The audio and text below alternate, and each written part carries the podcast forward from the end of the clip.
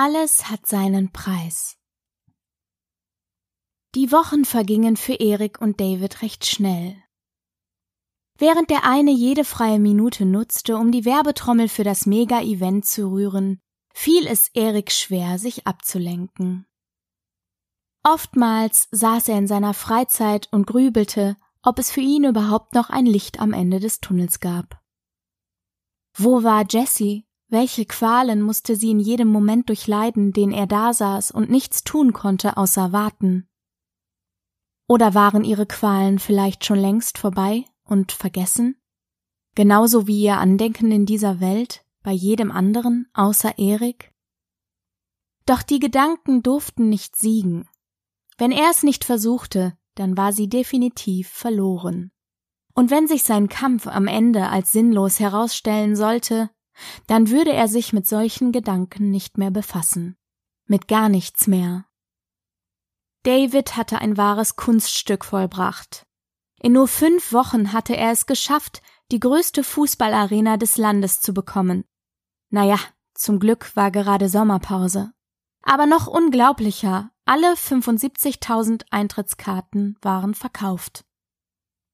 Erik und David trafen sich bereits am Nachmittag des Auftritts in den Katakomben des Stadions. Sie hatten sich die letzten Wochen zwar ab und an gesehen, aber noch nicht weiter die Möglichkeit gehabt, ihr Vorhaben durchzusprechen. Man merkte beiden schnell an, dass dies keine normale Show werden würde. Beide waren gespannt, versuchten dies aber zu verbergen. Bevor du fragst, das läuft heute wie immer, alles weitere wird sich zeigen, sprach Erik in seiner gewohnten ruhigen Art. Was hätte er auch sonst sagen sollen? Er wusste genauso wenig, was heute auf der Bühne abgehen würde. Nur eines war ihm klar. Wenn seine Showeinlage wieder misslingen sollte, wie zuletzt, dann käme er da nicht mehr raus. Das war eine Alles- oder Nichts-Nummer. Sie traten beide auf die Bühne, die leeren Ränge wirkten gespenstisch. David hatte nicht mal mehr einen seiner lockeren Sprüche auf den Lippen. Er sagte nur Erik, sieh zu, dass du da heil rauskommst. Tu alles Mögliche, um die Leute zu retten, aber noch wichtiger, lass nicht noch mehr leiden. Das muss ein Ende haben. So ernst hatte Erik David noch nie erlebt, aber er hatte recht. Erik nickte nur. Aber wie er dem Wesen gegenübertreten sollte oder ob es auf seinen Handel eingehen würde, wusste er selbst nicht. Und noch weniger, was folgen würde wenn es auf den Handel eingehen würde. Doch Jesse war es wert, noch mehr als sein schlechtes Gewissen ihn für die anderen leiden ließ. Und wenn es einfach nur Antworten waren. Seit der Vision vom Flughafen, wo Erik Ausschnitte aus seiner Vergangenheit sehen konnte, hatte sich sowas leider nicht mehr wiederholt.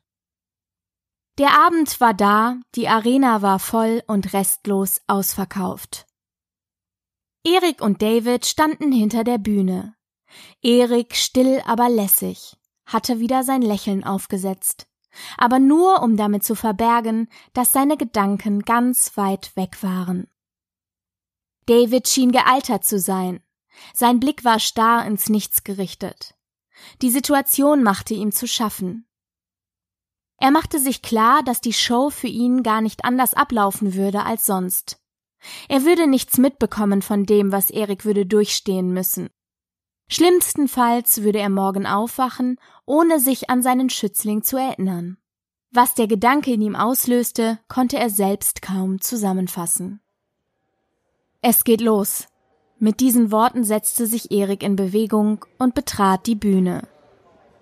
Sein einziger Begleiter in diesem Moment war das Knochenfragment, welches in einer Tasche seines Jacketts steckte. Vielleicht war es ja zu irgendwas nützlich, war seine Motivation dabei. Jubel brandete auf, mehr als er jemals zuvor wahrgenommen hatte.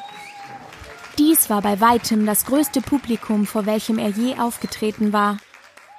Er setzte an zu einer großen Rede.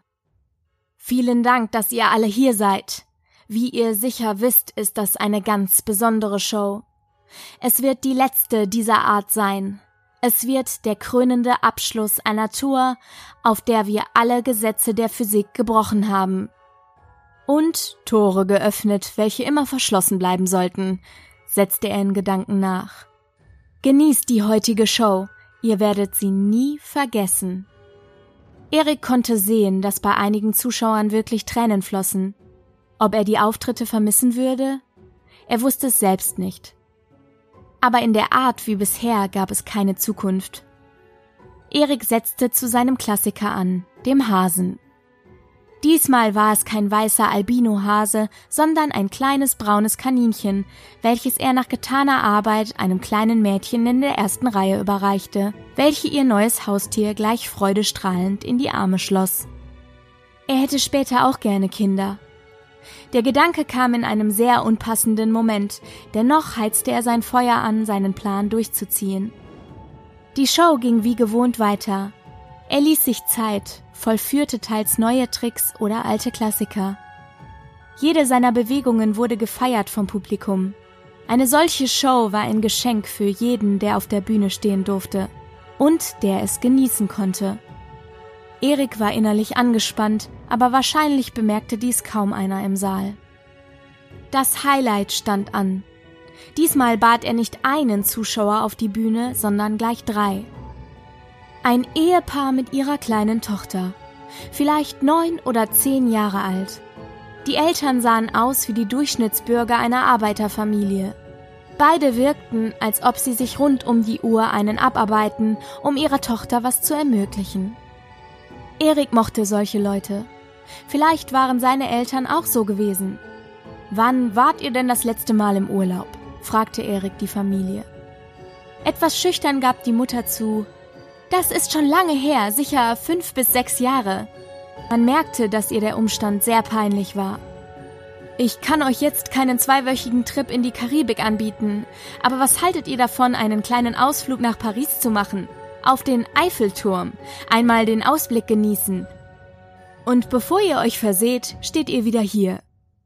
Fassungslosigkeit stand den beiden Erwachsenen ins Gesicht geschrieben. Freude war darin erkennbar, aber auch Skepsis an der Ausführung. Vielleicht dachten sie, dass sie unter der Bühne landen würden, in einer Abstellkammer, und dann würden lügen müssen, wie toll doch alles war. Nur die Tochter stand freudestrahlend da und antwortete für ihre Eltern mit. Wann geht's los? Die Familie kam wieder in die bekannten Glaszylinder. Erik fand noch ein paar beruhigende Worte, die taten auch ihm ganz gut. Schlimmstenfalls hatte er gerade seine nächsten Opfer ausgesucht. Es ging los. Erik schloss die Augen und konzentrierte sich. Er öffnete sie wieder, als sein Tattoo sich bemerkbar machte. Stille, rotes Licht aus unbekannter Quelle. Bisher schien sein Plan aufzugehen. Hast du es dir noch einmal überlegt? Die Stimme kannte er mittlerweile mehr als gut. Sie kam vom Rand der Bühne. Die Silhouette war unverkennbar. Alles hat seinen Preis. Erik war wütend und konnte sich kaum beherrschen. Du wirst von mir keinen Unschuldigen auf dem Silbertablett serviert bekommen. Die Zeiten sind vorbei. Ich dachte, du hast aus der letzten Situation gelernt. Das Wesen bewegte sich auf ihn zu. Warum willst du etwas von mir, ohne bezahlen zu wollen? Erik nahm sich etwas Zeit zu antworten, dann sprach er ruhig. Oh, wer sagt denn, dass ich nicht bezahlen will? Deine Bezahlung steht hier auf der Bühne. Ich stehe für alles gerade, was ich falsch gemacht habe, für jede Seele, welche in dein Reich überging. Das Wesen blieb stehen. Mit der Aussage hatte es nicht gerechnet. Das ist nicht möglich. Du bist mein. Du kannst nicht einfach die Regeln ändern. Wut schwang in der Stimme des Wesens mit. Sie klang noch dominanter als sonst. Willst du wirklich das Leben deiner liebgewonnenen Familie hier riskieren? Verachtung schwang in dem Tonfall mit. Erik hatte nicht geglaubt, dass das Wesen zu solchen menschlichen Gefühlsregungen in der Lage war. Du weißt genau, was ich will. Bring die Personen zurück, die ich dir überlassen habe, und du kannst mit mir machen, was du willst, gab Erik giftig zurück. Du Heuchler, dir geht es gar nicht um die Menschen. Dir geht es doch nur um eine Person. Du versuchst nur dein schlechtes Gewissen und deine Schande zu unterdrücken, weil du weißt, dass ich recht habe. Dir sind deine Mitmenschen egal. Der Satz erfüllte seinen Zweck. Erik wusste nicht, was ihn an der Aussage mehr mitnahm. Die Tatsache, dass das Wesen von seiner Zuneigung zu Jessie wusste? Oder war es doch die Sache, dass der Kern der Aussage stimmte? Tief im Inneren musste Erik sich selbst eingestehen, dass es ihm wirklich nur um eine Person ging. Die restlichen Personen, alles liebenswerte Geschöpfe, waren für ihn maximal eine Zugabe. Sich dies einzugestehen fiel ihm sichtbar schwer. Aber es sollte nichts an dem heutigen Plan ändern. Erik wollte nochmal Stärke beweisen. Und auch wenn du recht hast, ich spiele dein Spiel nicht mehr mit.